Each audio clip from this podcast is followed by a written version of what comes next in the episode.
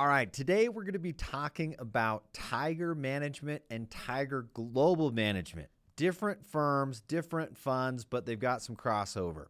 Uh, both of which have managed uh, tens of billions of dollars, uh, although different investment strategies. I think you guys are really going to like today's conversation. Welcome to Funds That Won, where we dive into some of the world's most renowned investment funds. We'll interview investment managers across the alternative landscape and learn how they built their million and even billion dollar asset management empires. We'll explore teams, structures, strategies, and best practices in launching and running alternative investment funds. Tiger Management, not Tiger Global Management, Tiger Management was founded in 1980 by Julian Robertson. Uh, and it was uh, honestly probably one of the most uh, the earliest and most successful hedge funds. Uh, he started it with eight million bucks, and he went out and he started, uh, you know, it's kind of a global macro long uh, short strategy. So you know he was just really known as being a really good stock picker. so he started that firm in 1980. You know, grew it very successfully over the next you know two decades.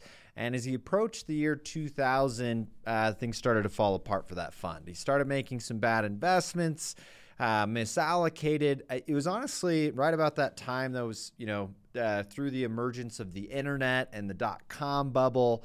And, you know, he, he kind of made some mistakes and they said, hey, look, we're, he, he kind of said he's done.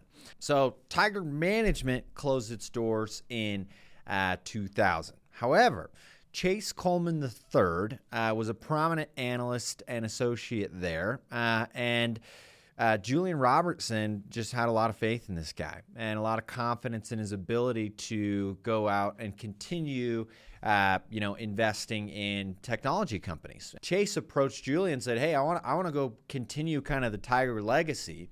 I want to start uh, Tiger Global Management. I want to shift up the thesis a little bit."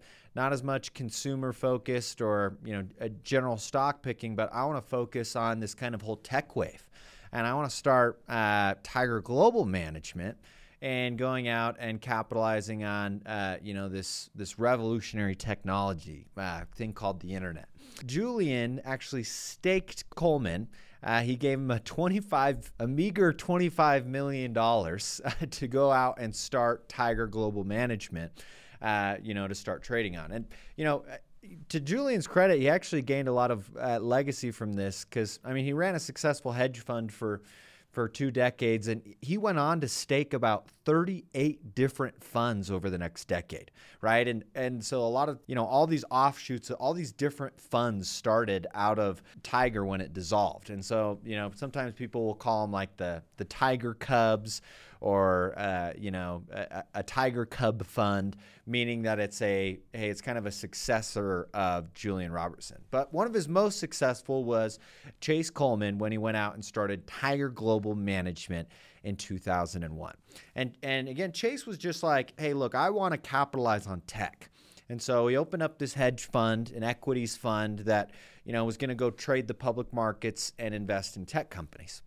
And, you know, Chase quickly realized that, you know, all the, the best investments weren't on the public markets, right? They weren't they weren't already being traded on the Nasdaq or the S&P 500.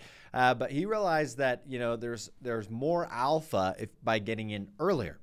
And so Chase, uh, you know, just two years, or I think even shorter than that, like 18 months after starting, you know, Tiger Global Management as a hedge fund, he went on to launch uh, a subsequent venture fund, uh, venture strategies.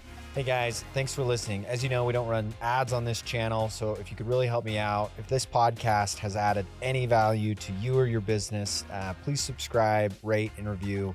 I would appreciate that greatly. Thank you. So I say this all the time where, you know, it, it, when you want to go start a fund, you can start multiple strategies, right? But it's typically in your best interest to start with one thing scale that investment strategy, establish yourself as an expert, which Chase was doing. Um, and then rather quickly, right, within 18 months, he went on to launch a venture fund. And he launched, he introduced this new product to get into these kind of tech and uh, teleconference, you know, businesses earlier. And you know, he made some amazing investments, right? He he went on to uh, you know, allocating Facebook pre-IPO, LinkedIn, Stripe. Like he's he's he has a, a lot of these banner assets in his portfolios, and they did really well for uh, you know the first little while. Um, well, okay, first little while, I mean like first 15 years. I mean, sure, they had their hiccups, they had ups and downs. Even at one point, they invested in a group that, you know, was accused of insider trading. So one of his larger missteps actually just recently happened in 2023. So what happened in, in April, for those of them been tracking the environment, is is there was a change in in multiples. There was kind of this multiple compression, right? The markets were booming in late teens, early 20s, and uh, the private equity markets and VC markets really dried up in early 2023. And what happened is uh, valuations just plummeted in the private markets. Um, you know, they weren't trading as, as high of multiples. Okay, so there's something that happens uh, in venture when, uh, like, let's go to Shark Tank here. Uh, you know, if you like the, these sharks will, they'll say, "Hey, I want, I'll, I'll write you a hundred k check, and in exchange for ten percent of your company." Right? If ten percent of the company is worth a hundred thousand dollars, then there's now an enterprise value, like an a valuation on that company for a million dollars, right? Because 100% would be a million. If 10's worth 100K, 100% is worth a million. Got that? So every time a company takes on uh, financing an early stage company, either through uh, you know a C, a Series A, a Series B, or even debt uh, for that matter, it's given a, an, an, appropriated valuation. So, and this happens at a small scale, like on Shark Tank, and it also happens with the bigger firms, right? We look at like the WeWork debacle, right? Like uh, they received some financing. Let's call it, I don't know exactly the terms, but let's say ballpark, they took on some money, uh, you know, a 10% stake in their firm for. Uh, and they took on a $4.8 billion check.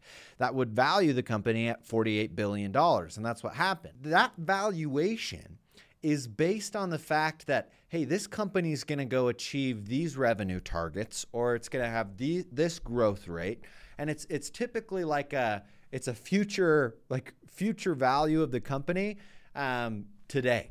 Um, and so, what happens when those companies don't meet those targets or something goes wrong and they need additional financing, well, the value of those investments go down, right? Just as they would in like a, a, a typical stock can go down, right? The valuation of a of a private investment goes down. So if a, if a fund had invested, let's, say $4.8 billion for 10% of the company at a $48 billion valuation, and then all of a sudden, uh, you know, WeWork's performance is half of what it was, that investment in the company is now only worth uh, 2.4 billion right? So it's a, it, you write down uh, your basis. So as a, as a limited partner, what happened earlier this year is uh, like if, let's say a big pension uh, fund put a bunch of money with uh, with Tiger. They they wrote a hundred million dollar uh, check.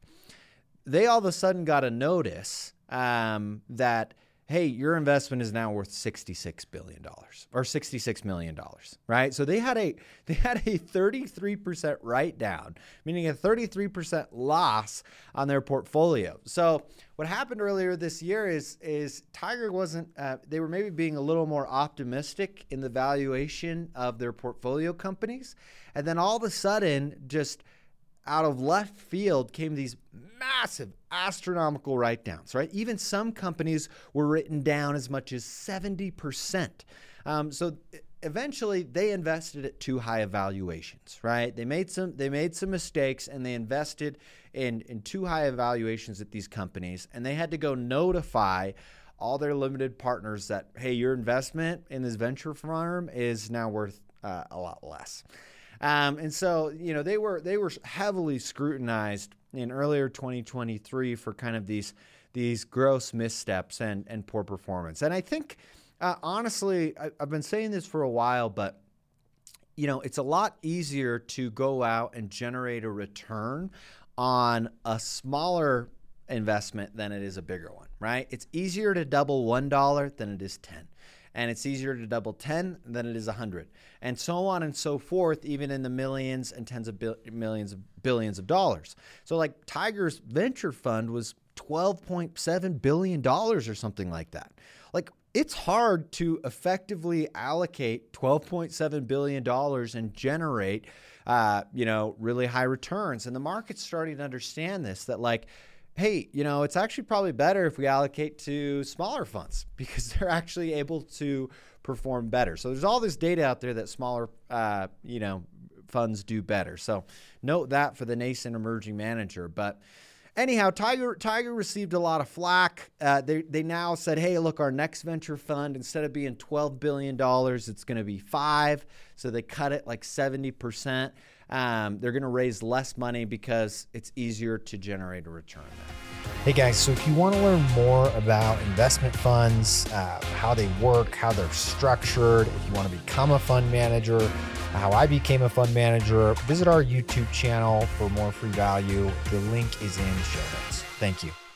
I want to double click on this kind of concept of you know, too big, too fast. Because I, I think it's a really important principle for any fund manager out there, you know, thinking about the size of their business. So in so in, this happens all the time in just like traditional startups, where sometime maybe a, let's say you're going out and starting a business, and you know, an investor offers you a million dollars for 10% of your company, right? That would offer you that would put you at about you know a, a $10 million valuation, and you might have a a different investor come in and say, hey, I'll give you $2 million for 10% of your stake in the company, right? You, you might think, you know, outside, you know, just on first glance that, hey, well, I'm going to take the investment that values my company at a $20 million business, right? And I'm going to get twice as much money for the same stake.